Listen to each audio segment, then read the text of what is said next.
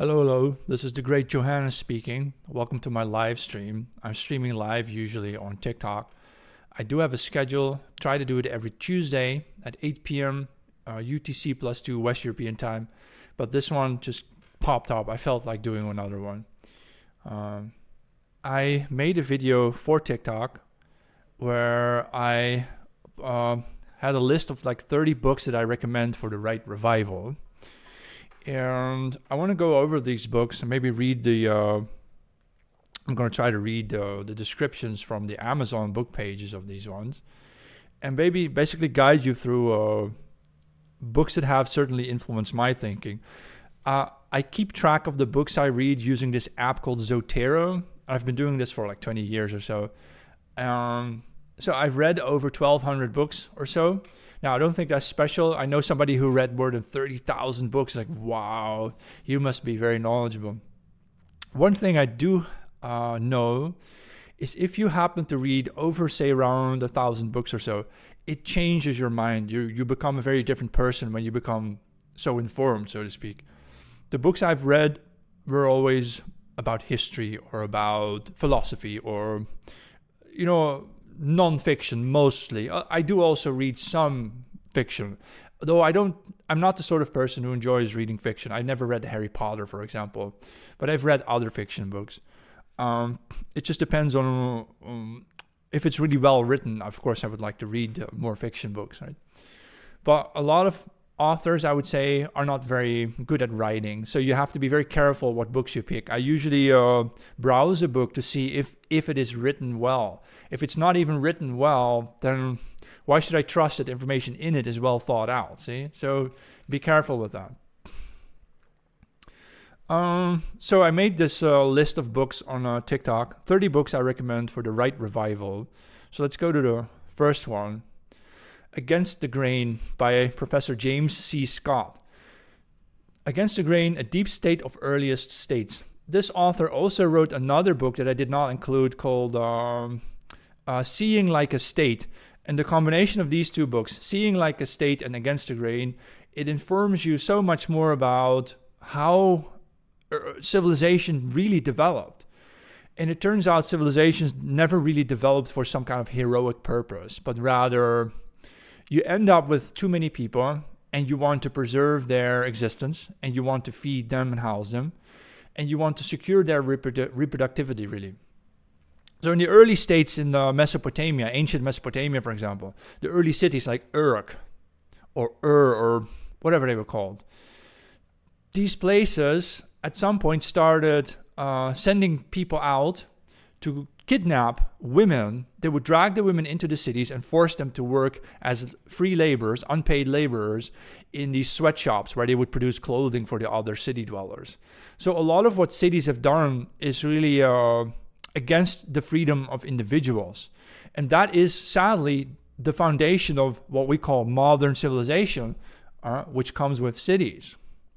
So I'm going to like go through the 30 books that I listed and I'm going to have going to read some Amazon descriptions here and give my thoughts around it. So I'm quoting the Amazon description for this book Against the Grain. So why did humans abandon hunting and gathering for sedentary communities dependent on livestock and cereal grains and governed by precursors of today's states? Most people believe that plant and animal domestication allowed humans, finally, to settle down and form agricultural villages, towns, and states, which made possible civilization. The first agrarian state, says James C. Scott, were, was actually born of accumulations of domestications. First fire, then plants, livestock, subjects of the state, the citizens, captives, and finally also women in the patriarchal family. Now, all of which can be viewed as a way of gaining control of reproduction. Uh, I don't think patriarchal families were a product of sedentary uh, societies at all. I think that's perhaps mistaken. It may may have been in existence alongside with it. I think the hunter gatherers themselves may also have patriarchal families, or, or least pastoralists do. Okay, I'm not uh, the expert on this topic, but James C. Scott emphasizes domestication as how civilizations got started, We domesticate plants, livestock, and then the people, the citizenry, are basically domesticated humans held captive by the walls. And so James Scott explains that modern civilization is not as heroic as what you would like it to be. Um, another book that I read was Anatomy of the State by Murray Rothbard. I thought this one really explains really well how states work. So it kind of links up with the the other book Against the Grain. Um, let me see if I can find uh, a summary for this. Here, Anatomy of the State. Murray Rothbard was known as the state's greatest living enemy, and this book is his most powerful statement on the topic. He explains what a state is and what it is not. He shows how it is an institution that violates all that we hold as honest and moral, and how it operates under a false cover. He shows how the state wrecks freedom, destroys civilization, and threatens all lives and property and social well being, all under the veneer of good intentions. So you see that, you know, Against the Grain and this book, Anatomy of the State, they they both really attack the idea of states and civilizations as being something good and beneficial, but rather make the case for it that we've all been enslaved by these things in these very complex systems. Now, I'm quite a radical in this sense. Yeah, I do feel that. Um, I feel that the industrial civilization, urbanism, so is not as beneficial to human beings as we like it to believe, especially not in here in the spiritual, psychological sense.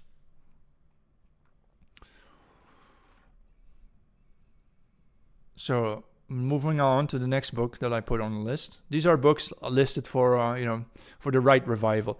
Behold a pale horse. This is one of those strange, quirky books.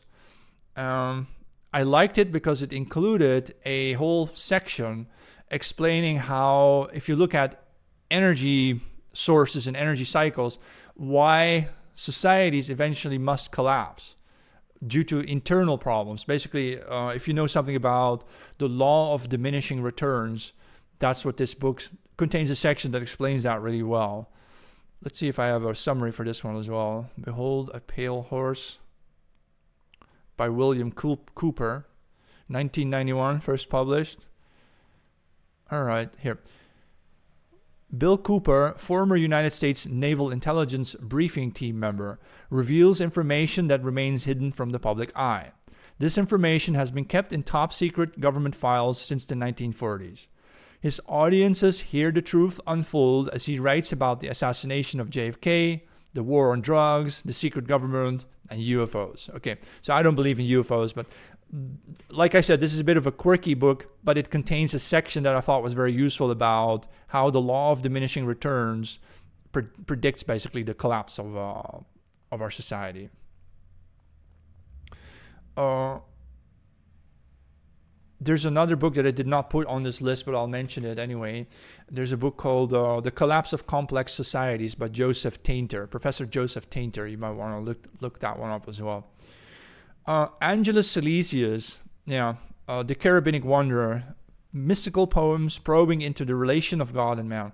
I really enjoyed this book. It's poetry, short poems, like four line poems and so on. Uh, let me see if I can find more information about this guy. This guy gives you a very interesting um, sense of what God is. He says that um, in one of his poems, he describes, for example, uh, I am as high as God and God is as low as me, or something. It makes, basically, he changes the relationship between man and God as something that is not hierarchical, but it is more equal, which I thought was, of, of course, very interesting anyway. Um, let me see if I can read something about this. The Cherubic Wanderer, the book, over the decades has become an integral part of German religious folk literature admirers such as Friedrich Schlegel in the past century and others uh, have prized the work for its power, its immediacy, and its beauty of expression. Yeah, uh, I thought this was definitely uh, an interesting book to read. All right, let's move on to the next one. This is a bit of a religious thing. Of course, the classic by Goebbels, Communism with the Mask Off. Here, uh, and what is so strange about this book? Well, strange. What is so um, interesting about it is that it describes the reality we are living in today. In like in the 1930s, this was a threat that they wanted to ward off. But today we are living in it, and a lot of what he describes in this book has simply become reality. See if I can find something of a of a review of this on Amazon. I'm not sure if they have it on Amazon. They do have it on Amazon, but it's without the description. Okay, well, anyway, I'd recommend this book if you really want to have some proper arguments against, uh, you know, communism. I suppose TikTok doesn't have a problem with it. Ah, yeah, this book. I love this book. Death Object Exploding the Nuclear we- Weapons Hoax by Akio Nakatani, a Japanese author. So, uh, the author of this book maintains that nuclear weapons aren't real and that what we saw at Hiroshima and Nagasaki was really uh, a carpet bombing with napalm fire bombs. They basically burned these towns to the place. And they did the same thing to many other Japanese cities. You have to imagine it this way in the 1930s and 40s, most Japanese towns were made of wood. The buildings, the houses, the residential homes were all made of wood. And so the Americans started carpet bombing Japan, firebombing Japan, burning not one or two, but thousands of, ta- of towns and cities in Japan were burned to the ground. These people basically went through hell and they the claim is by this author that uh, Hiroshima and Nagasaki were also carpet bombed, not nuclear bombed, and he suggests therefore that um, he has his own arguments for it that nuclear bombs also aren't real. So. The Forest Passage by Ernst Jünger is probably my most my favorite book. It is a manual for a sort of rebellion that exists outside of organized society you have to imagine something this way. Imagine you have a proper functioning society, but it becomes corrupt, and the corrupt leaders take over. The Forest Passage writes about a certain archetype called the forest rebel, who's like a lone wolf who doesn't like society, lives uh, away from it, lives in the forest, in the woods. But then, when the society becomes corrupt, this forest rebel emerges from the forests to basically take on the corrupt leadership. Uh, it's very different from uh, Che Guevara's book on guerrilla warfare. This one is really about the ideological, ideological side of it all, of people who still dare to know what truth is, who, who look within themselves to find there what is still of essence, the things that really matter, and then to live by those things and to stand up for those things. And I thought that's a very powerful book, yeah. Um, another book on my list was uh, Empire Communications by Harold Innis. Uh, this is a, just something like a history book, but it explains how empires work. How, for example, in the Western world, our minds are trapped in news cycles of 24 hours. And you have to stay within those cycles, basically, to go along with what the governments and the, and the empires want you to think about and want you to keep talking about. The in these kinds of um, modern empires, such as say the U.S. empire or the EU or or even China and Russia, it is the state that determines the topics that may be debated, and they, the state actually determines the way you may debate these topics. That's why most of these talk shows are very, yeah, they don't really allow uh, truly radical people to speak anything at all. And the news shows and the talk shows, they serve to call people controversial. The media decide who's controversial and who isn't. But they decide this based on some political ideology, you know?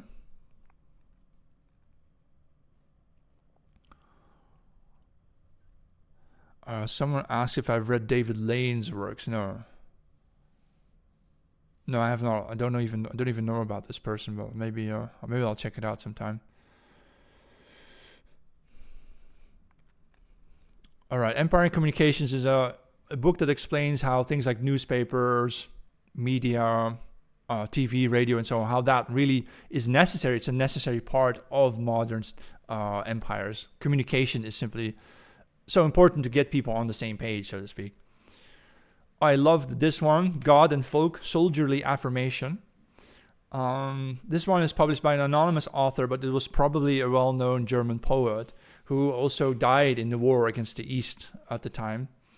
Uh, it's all it's it's it's a book. It, okay, the title is God and Folk, but it's mostly appeals to the heathen Germans of the 1930s, of the youngsters, the, like the teenagers and the 20 years 20 year olds, who wanted to break away from uh, organized religion.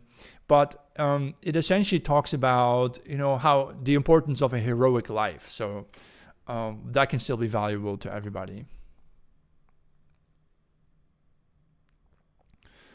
yeah, the West is collapsing by design, someone writes, and Xenophon writes, you know, they think they can control the result, but they cannot, no, they cannot control it, you know. What's the end goal for me personally? Do you want to be a leader? Yeah, I want to be a leader, yeah. I loved this book as well God's Battalions The Case for the Crusades by Rodney Stark. It's simply an unapologetic history of the Crusades where Rodney Stark, who writes in a very succinct manner, he's very uh, to the point. He explains why these these men did nothing wrong. They were just fighting for God. They were not fighting against something, but just fighting for God.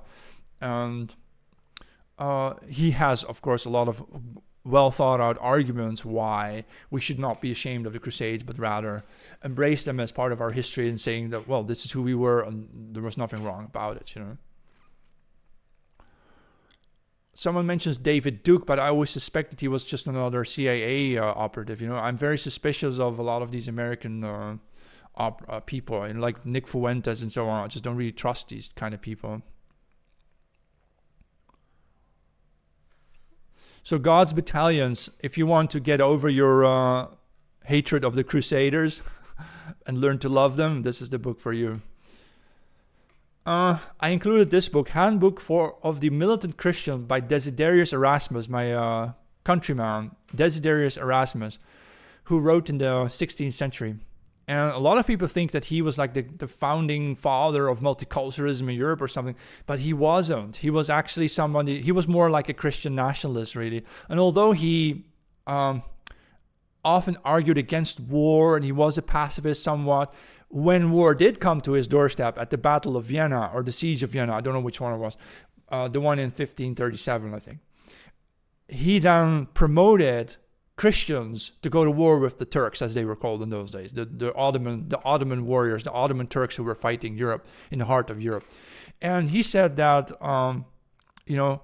Uh, Christian people should have more children so they can have more sons because uh, cannons and, and guns are not just staffed by bullets and bombs, but by the people who operate them. So we need more sons to win the war. He was uh, that kind of Christian, yeah, unapologetic. When it came to, when it came to it, he uh, he was not ashamed of uh, promoting victory for our people.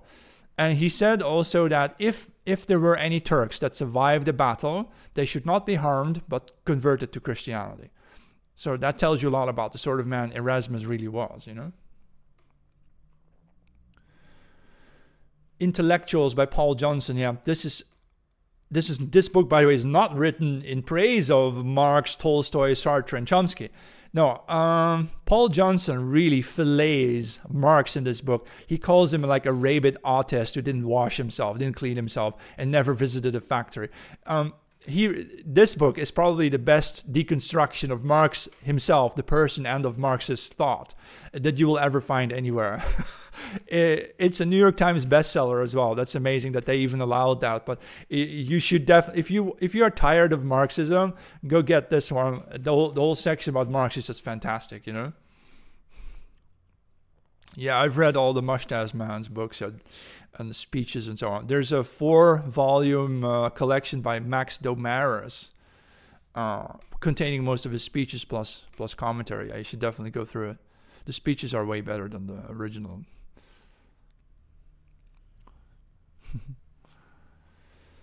it Cannot Be Stormed by Ernst von Salomon is a, uh, is a novel. This is a fiction novel. It's about the time of the 1930s when the Germans start to unite. It's about uh, the rule, a rule setting. You have, imagine all these farms in Western Germany, right? And these men don't have cars yet, right? So they have horses. So they meet each other on horseback. They go over to the houses, like, "Hey, what's going on? What's going on?" And they talk about the Great War against communism and Marxism and so on. Um, this is quite an interesting book. Yeah, this is a good novel uh, uh, to read. You know, they always say that um, there's nothing about the Jews that would make people jealous of them or something. But it's actually all these things that they say, like Jews are like 60% of the directors in Hollywood, they're like uh, 70% of the lawyers in New York City. And those things are simply true. Those are the facts, and that may play a role in the in, in why some people don't like them. So this book is actually published by Harvard University Press, Jews and the New American Scene by Seymour Martin Lipset and Earl Raab. And it's basically a total admission of the fact that Jews, since their arrival in New York City as a clothing clothes salesman, uh, they worked their way up into high society, into uh, you know high culture. Like Ralph Lauren, for example, was was a Jewish.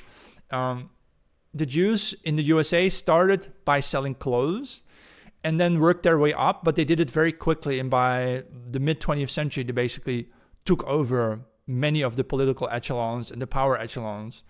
Uh, and so you see that this book, by the way, describes the process.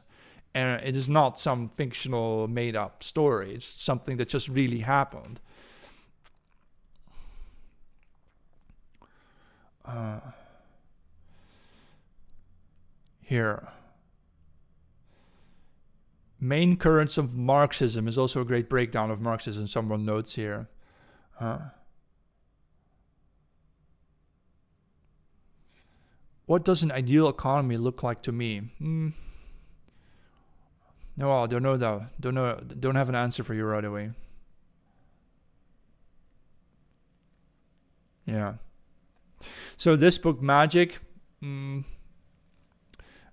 History, Theory, and Practice by Dr. Ernst Schertel, originally published in German. This is the translation. It it it is an introduction to the occult, uh, and this matters because uh, I'll talk about it later as well. Uh, a lot of people in the United States have been influenced by Blavatsky. Uh, there was a revival of occultism in the late 19th century. 18 late 1800s, right, late 19th century, early 20th century, as well in Germany uh, and many other people. All these elites, the elite cycles, they don't believe in science; they believe in magic. If you're not aware of this, you may start to believe that you know we need to trust the science. But the but the scientists they listen to the elites who don't believe in science. The elites they believe in magic, and um, this book is extremely well uh, argued for the fact that there for the possibility of actual magic. How does it work? It mentions it, this book explains that you know sometimes I don't know if you've ever experienced this a sort of out of body experience where you feel that your mind is not really here but your mind is elsewhere. Have you ever had such an experience? It's called ecstasis or ecstasy. Ecstasis mean, means literally out of the place from where you are standing. If your mind is not here but elsewhere. In fact, when we sleep at night, when we dream, our mind can be all over the place in the dream world. But if you uh, if you manage to achieve this kind of ecstasis, where the mind feels like you're like detached from yourself, from your body, so to speak, that is the the state in which this book argues magic becomes possible because if you can use your mind to reimagine the world, to manifest change in the world, you might succeed in it. No, that's the foundation of this book. I, I mention it because, like I said, this is what Western elites believe in. They don't believe in science. The classic Meditations by Marcus Aurelius, of course, the Stoic classic. I think I read this book maybe four or five times because when I was younger, in my when I was around age thirty or so, and it's uh, it's just a classic. I think it's really good in the sense that it, I, actually I think it contains something that we would now call sort of a sort of Christian Stoicism, but he wrote it uh, apparently a thousand year earlier, right? Joseph Campbell's uh, Myths to Live By, The Hero's Journey, applies to everybody's life, but also to our societies, civilizations. And I wonder at what stage have we arrived on in the, in the Western world? well, you know what? I'm going to look up the hero's journey to see if I can determine where we are as a Western civilization. Uh, let's see if it has some images over here. Here we go. Okay, call to adventure. We passed that. Supernatural aid. I suppose we've uh, done that. Uh, there's a sort of threshold, the beginning of a transformation, well, definitely in the transformation. We go through challenges and temptations, then into the abyss where we have a death and rebirth. Wow, revelation. I think we're there. I, I can't put it on screen, but there's a, there's a thing called the hero's journey. It's like a circle or a cycle that you go through. And halfway through, you reach the abyss where there is a death and rebirth. I think that's where we are as a Western civilization. We are. We are there, yeah. Anyway, this book is useful for you if you if you find your life a bit boring. Here's a here's some inspiration to give your life a good twist.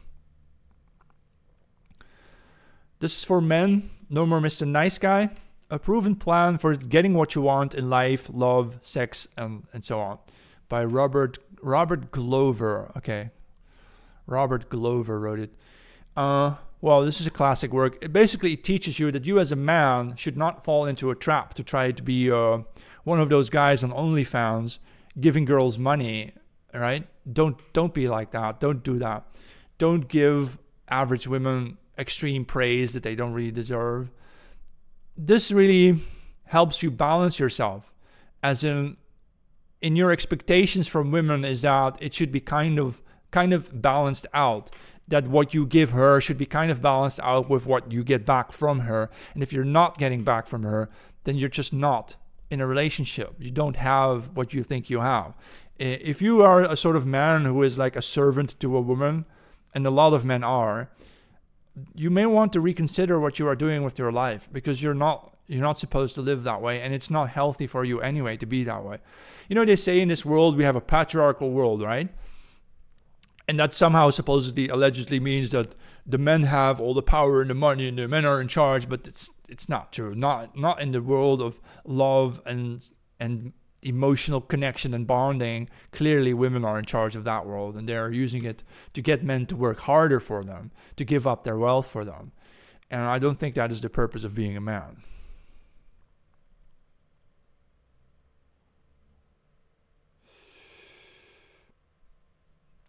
Someone writes about their life story here. Your life started at 10 in West Memphis, Arkansas, right? Introduced to reality the day you entered, okay? So you had a an interesting life then, right? How do you deal and cope with the decline in white America? Well, I don't live in the USA, but you know, on the other hand,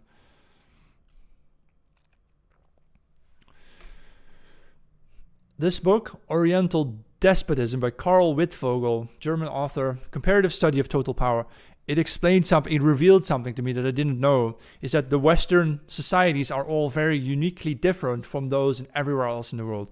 The world basically had only one political system called despotism, where a state power ruled with total rule. And that is because most of these other societies are what are called hydraulic societies. It means that the management of water is the primary concern from these societies.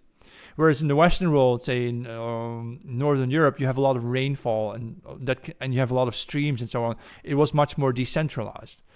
Uh, European Europe has, of course, all these languages and people in it because we are decentralized. Well, same is true for China, of course. China also has many. But the point is, China traditionally always had a state with total power, and so does India, and so does uh, so do many other places. Whereas uh, the West was unique in the fact that we were anything but despotic.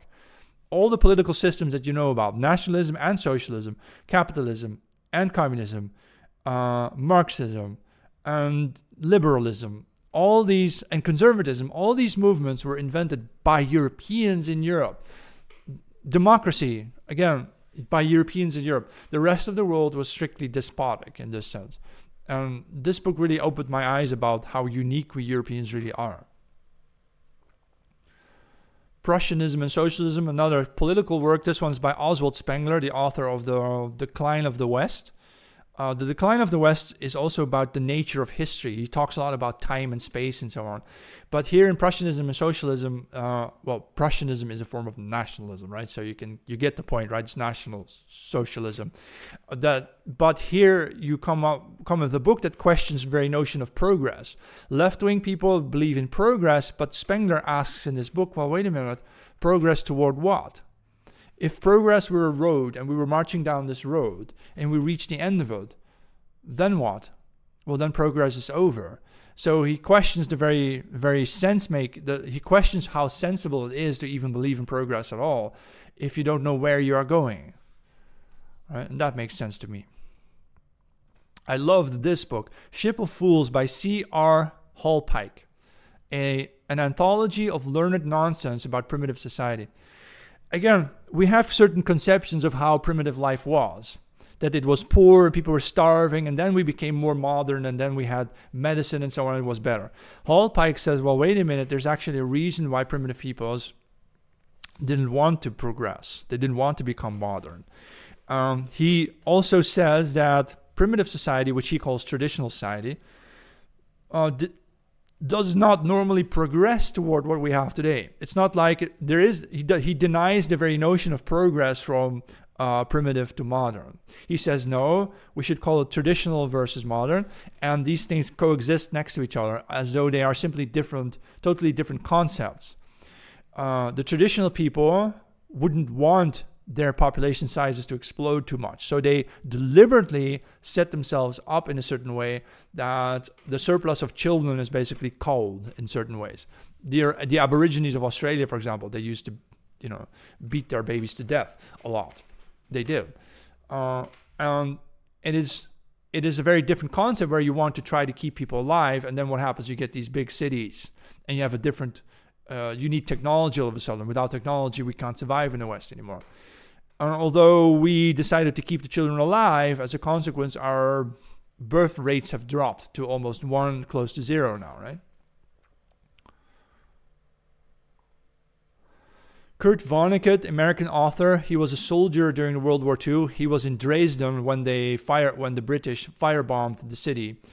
Uh, and descriptions of these fire bombings are absolutely brutal. First of all, the first people hit by the fire bombs were, were actually British soldiers marching around along the river there.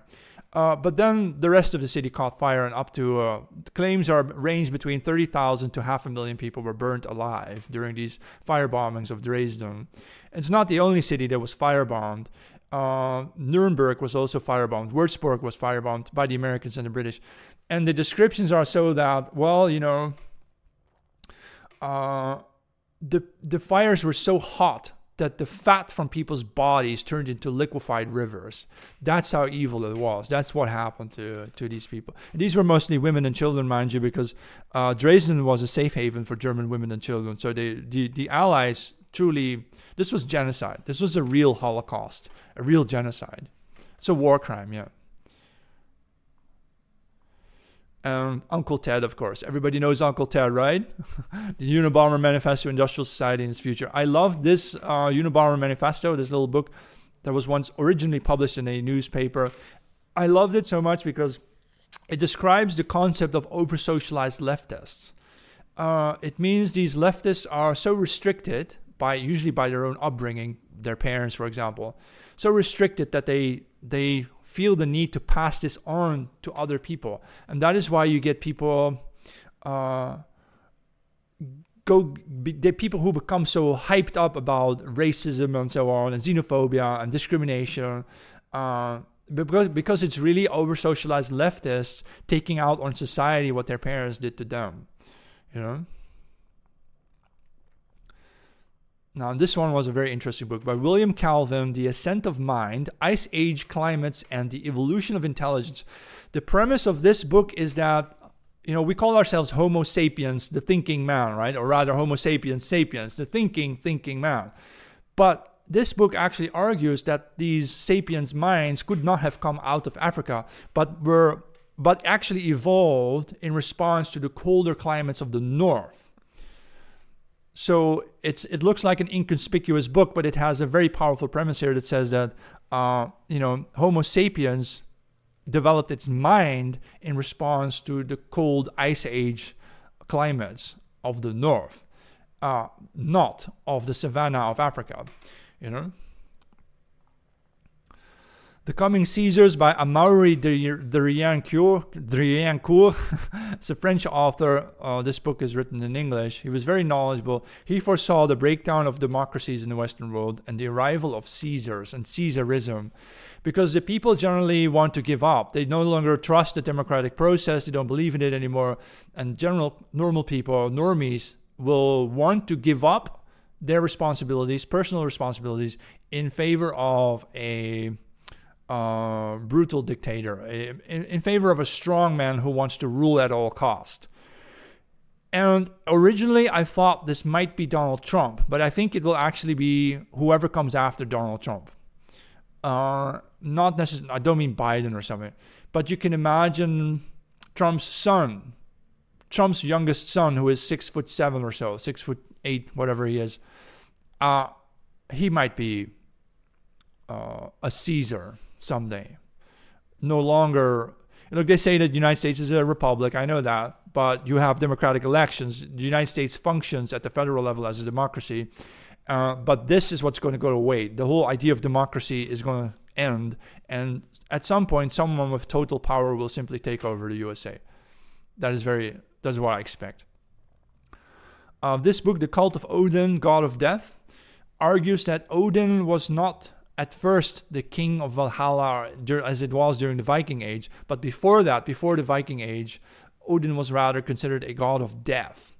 And the, the people didn't worship Odin because they liked death, they worshipped Odin to avoid it, to hope to appease the god of death so that death would not come to their, their farms. This is an academic work by Stephan Grundy, it's very, uh, very detailed. This is one of the first books I read that really helped me understand something about the world. The Fates of Nations, a biological theory of history by Paul Colinvaux. Uh, he looks at Europe, say the German wars, and he explains the German World War One and World War Two as Germany's uh, attempt to create more living space for its people. And he says that this war isn't over yet. He also explains that uh, it will be the richer states of the world, the richer nations of the world, who will start the war on the poorer ones. And then I imagine, well, yeah, that's the Western world. That's Western Europe, the USA, basically the NATO countries who are already allied under NATO, will start Third World War against the rest of the world. And we see that this is happening. We're, we're, we're engaged with Russia. Okay, we blame Russia. We pretend as though Russia is doing this. But of course, it's the West pushing it. It's the West pushing for these wars. Do you think there's any chance to reverse globalism? Yeah, yeah, of course. I think it will break apart.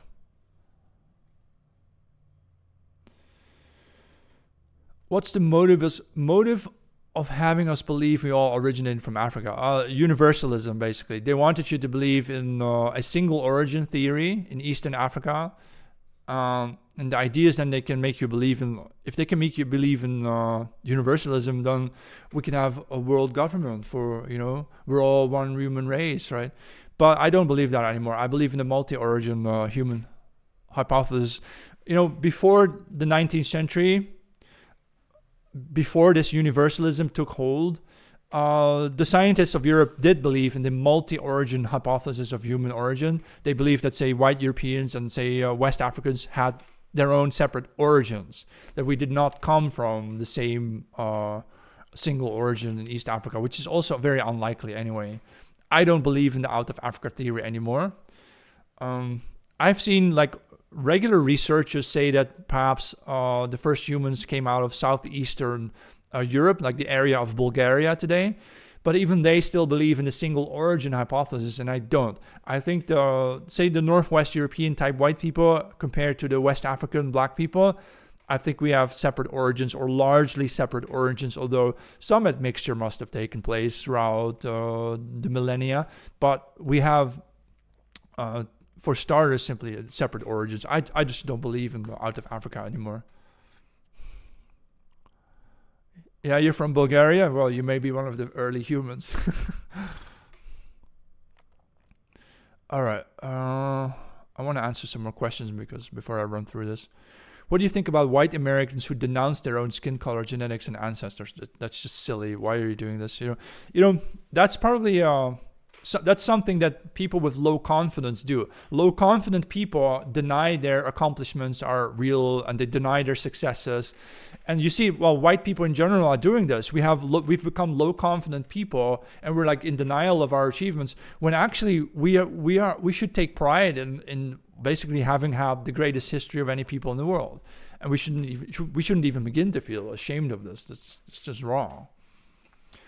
I love this book too about the horse, the wheel, and language about the Bronze Age riders or the Yamnaya, the Eurasian steppe people, um, who who invented the wheel for their carts. They invented it. The wheel was invented in Eastern Europe, uh, and the oldest wheel ever found was found in Czechoslovakia, I believe, uh, six or seven thousand year old, and it is through these Indo-European languages, or actually, I don't call it Euro- Indo-European anymore. You can just call it steppe pastoralist languages.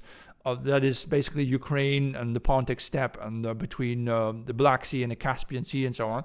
And these people, it is through their languages that we have words like axle and wheel and till and steer and so on. All these words for driving and maneuvering a vehicle, such as a wagon or a cart, come from their languages uh, these that these steppe pastoralists used to speak, and they deeply influenced uh, Europe and basically became the foundation for you know, the modern world. So it's a very good book by David Anthony, The Horse, the Wheel, and Language. This is a classic by Eric Hoffer, American longshoreman, a working class man who never owned much property the True Believer, thoughts on the nature of mass movements. You can find videos of this man on YouTube as well, where he speaks about certain things. I enjoyed this book because it's just very insightful about. Uh, he was kind of a right winger too, right? So it's kind of very insightful about uh, people. And this was the last book in my list for the right revival, Traditionalism by John Donne. Mm.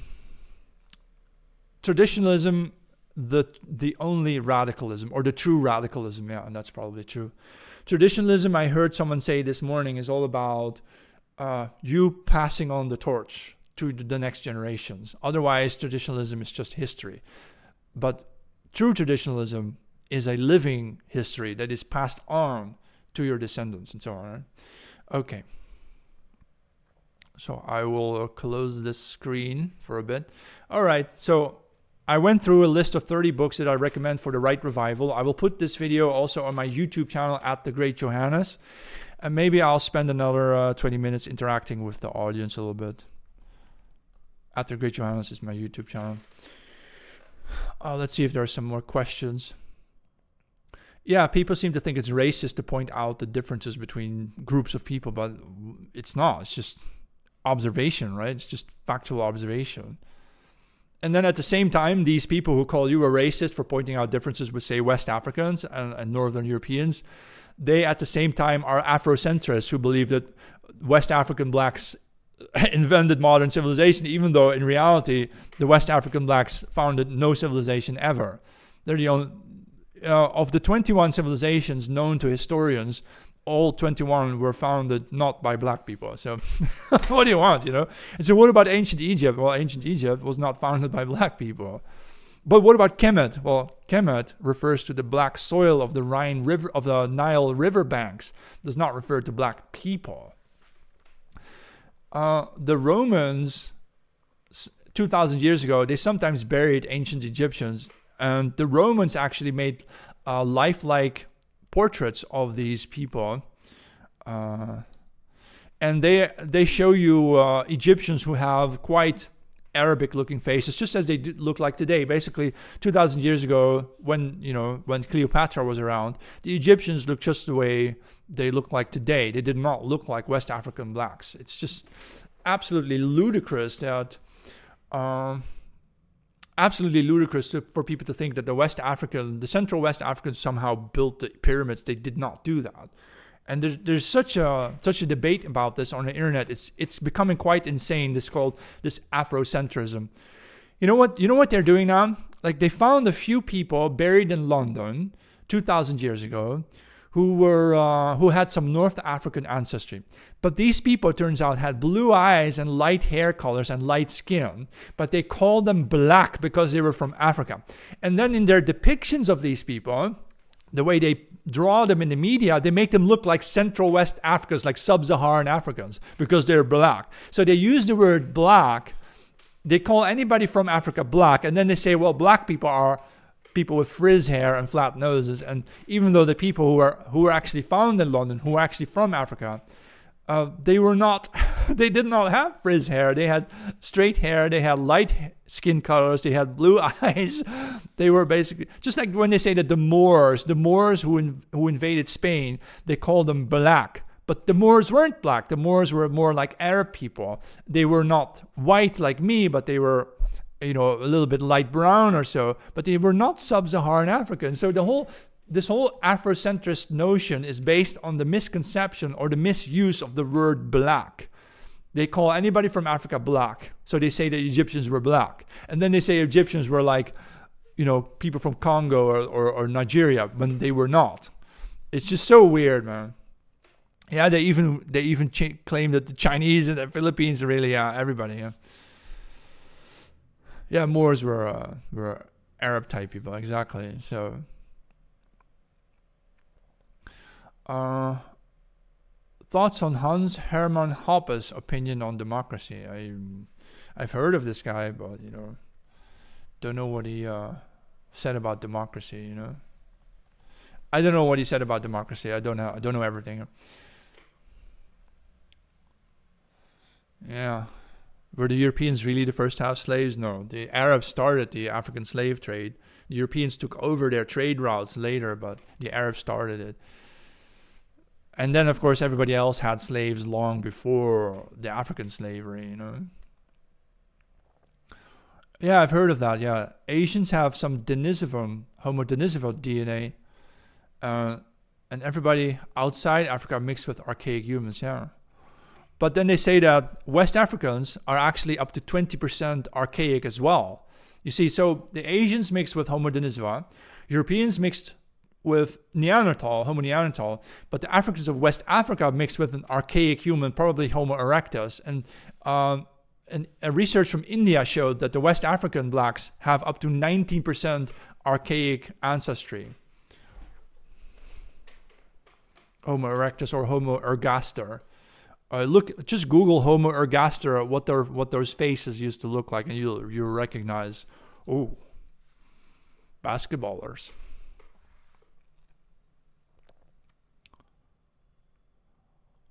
I think some African peoples had some kind of written uh, writing systems, yeah, but they didn't really write their history. Just like the Germanic peoples of the north didn't write their history, even though they had runes. I recently found out there were Celtic runes found in Italy that predate the Latin script by six centuries.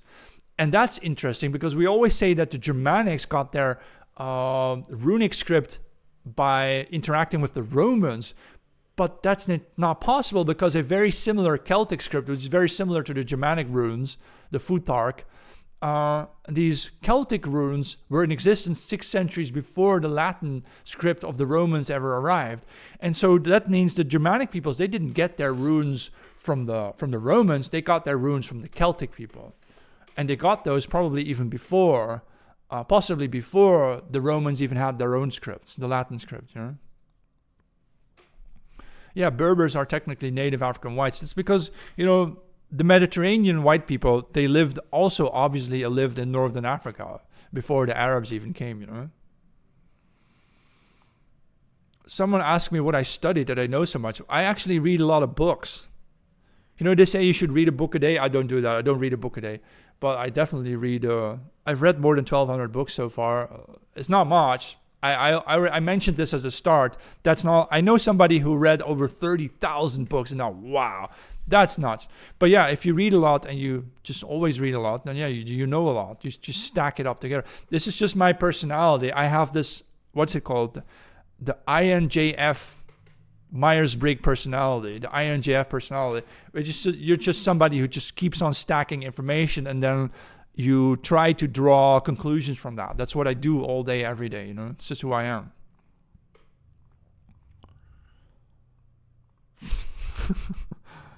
Where am I from? The Netherlands. Yeah. Uh, in Norse mythology, it is said that the Vanir and the Aesir gods came from Greece. They traveled north. Yeah, maybe. Uh, there was an interesting research that I read about recently is that in Sweden, southern Sweden, you used to have first it was populated by hunter gatherers 7,000 years ago, and then 6,000 years ago, agriculture, the rural agricultural people came along and they replaced hunter gatherers.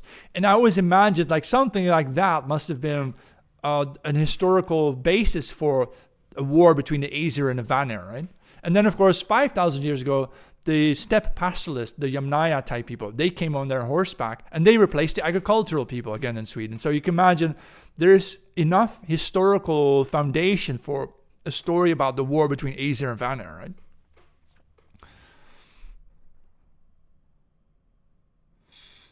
Yeah, my thoughts about 1984 in relation to today's societies. The book 1984 is about Oceania fighting Eurasia, and that's exactly what we are witnessing in reality. You know, we we have Oceania that's NATO with the US, the Atlantic people, right? USA and uh, Britain and the NATO allies. That's Oceania against Eurasia. Eurasia, that's you know Russia mostly and China. But in the book 1984, Russia fuses with Western Europe to become Eurasia, and this is what our leaders today are trying to prevent. I myself actually favor Germany aligning with Russia. But do you think it's possible that Europe might break apart? Imagine it this way Britain goes to the USA, they have their sea power, the Atlantic Oceania power, right? And then what if Germany links up with Russia? You have the Eurasia thing as well. But then you also have France and the, the Romance nations like Spain and Italy. France with Spain and Italy together fusing with, say, uh, West Africa. Because France still has uh, 14 African countries under its economic thumbs. And so you can imagine that France would go along, France would have like the Southern European, um, Southern European linked up with Africa, Germany with Russia, Britain with the USA, then Europe would simply fall apart. You know, just because we have this territory in Europe does not mean that there has to be a one single empire controlling Europe. I imagine it can fall apart into, into totally different realities here. The West hates Russia because American economy depends on a weak Russia and a relatively weak Europe. Europe today, Western Europe, is basically the servant of the USA. But if Europe and Russia would unite, then both of them would, would become very wealthy and strong, but at the expense of the USA. Because the United States controls the seas, they control the oceans. And if Eurasia, the land empire between Russia and Germany, would become very powerful, all of a sudden these trade routes overseas become less important now in that scenario, and that will harm the US economy tremendously. Germany still seems far from siding with Russia, though. Yeah, true, because they won't. The United States is in charge of Germany today, and they won't allow Germany to align. That's why they bombed the Nord Stream. After all, uh, it's a new Iron Curtain between Russia and the, and and Europe. Uh, but that doesn't mean it will stay that way forever. You know, it can change. I'm going to eat a little snack, by the way, while I'm doing the podcast or stream.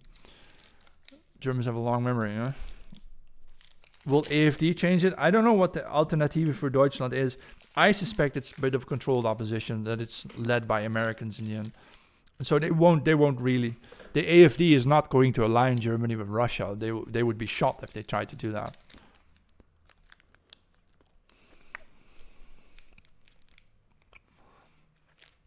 If, if Japan becomes independent again, yeah, I wonder. German media is insane. I can speak German and can read it very well. And German people do not get the same information we get. In Germany, the media said that they should not watch the Putin interview. Of course not, because Tucker Carlson in the Putin interview admitted that the USA bombed the Nord Stream pipeline.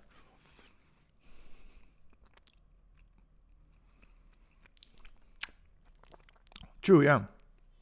Under Putin, Putin inherited a Russia that had been plundered by the Americans under Yeltsin. And so Putin says to the oligarchs, you can't do this anymore. You have to start working for Russia. So he invests, he forces people to invest in Russia. What happens is under Putin, the salaries of the average Russian people rose by 10 times from 2000 a year to or to uh, no, yeah, to about I think they make like $13,000 a year on average Russian. But it it was 10 times less or 20 times less than that 20 years ago. Russia was insanely poor just 20 years ago. Now they are bourgeois almost, right? 14k, okay. Right, but whatever Putin is doing, it's a threat to the American Jews. Keep keep this in mind. The Western Jews are not friends with the Eastern Jews. They are in competition for global power. So it's not like they're all one one unity. They're not.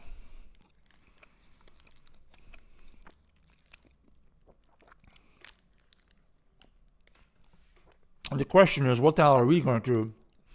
If you're just a goyim, you're a stupid little goat like me, what are you supposed to do? I don't want to be slave to some globalist system. I don't want globalism. I want our people to somehow be able to carve out a future for ourselves without having to submit to global forces anymore.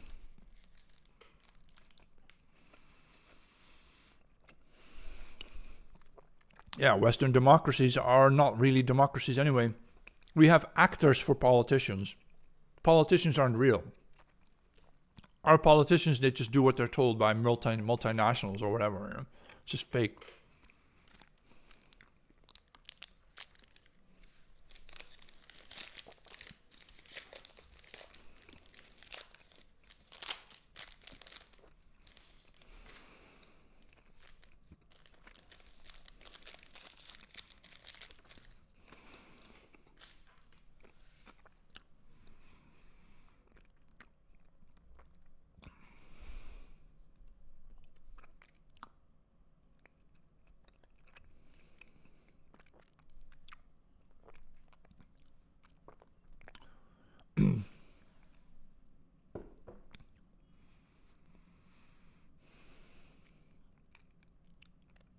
I think Western politicians are all actors, like Macron, Olaf Scholz, Mark Rutte, even Le Pen and Meloni. They're all they're all controlled opposition or fake or whatever. You know, it's all it's all nonsense.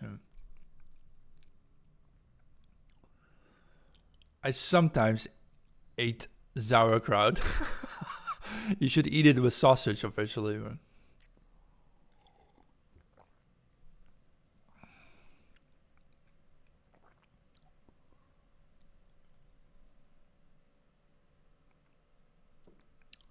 yeah, elections have consequences as though your Goy- Goyim vote will change things. No, of course not. It doesn't change anything. Well, okay. I shouldn't eat in front of the microphone then. Let's just back it up a little bit. Yeah. Yeah, it's a good microphone.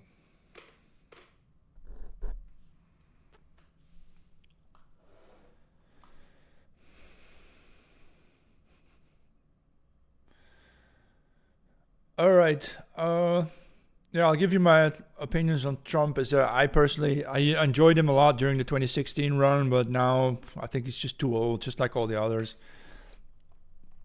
The United States is is messed up. You have ethnic an ethnic rift going on. Everybody hates white people. Everybody wants to take white people's wealth away from them, but they don't automatically have the same competency as the white people.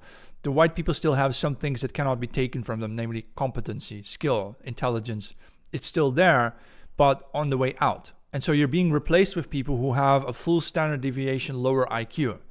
And that means the society that you build cannot be maintained by people with an IQ below that you know, the society built by people with an average IQ of 100 cannot be taken over and maintained by people with an IQ of 85. So as soon as the white people are fed up with being treated as demoted second second rate citizens, uh, then what? They're going to cut loose and go live off the grid. But you're not going to you know, you can have a big mouth. You can be a black mama, have a big mouth, and think, "Are we going to take over this shit?" But how are you going to take over if you don't have the skill and the competency to take it over? Because let me point it out this way: this is something that women also misunderstand. Women think that men have it better because you've got the power positions, you've got the, you are the CEOs of this world. But actually, it's not fun to do any of these things. It's not fun to be an engineer. It's not fun to be a computer coder. You have to be extremely skilled. Sorry, you have to be extremely skilled you don't make that much money off of it in re- in, re- in relation to what you're doing for other people. They make a lot more. All right, And so you have this situation here that white men have often really sacrificed themselves and their social lives, their love lives, to be really, really good at something that they don't even get that much respect for. And now you you think that those men are somehow what? They have the power and the benefits? They don't. These men were sacrificing themselves to keep a society running that they thought they cared about. And a lot of white men competent, intelligent, high IQ white men are coming to terms with that and realizing, well, wait a minute, we don't care about this society anymore. This society doesn't care about us. They ne- never cared about us. Why do we still bother to keep a, a system running that doesn't care about us at all, that hates us, outright hates us? Goodbye, you know? And then what you'll see is that the, the lower IQ generations coming in, they won't be able to maintain the stuff that the white people built up for them.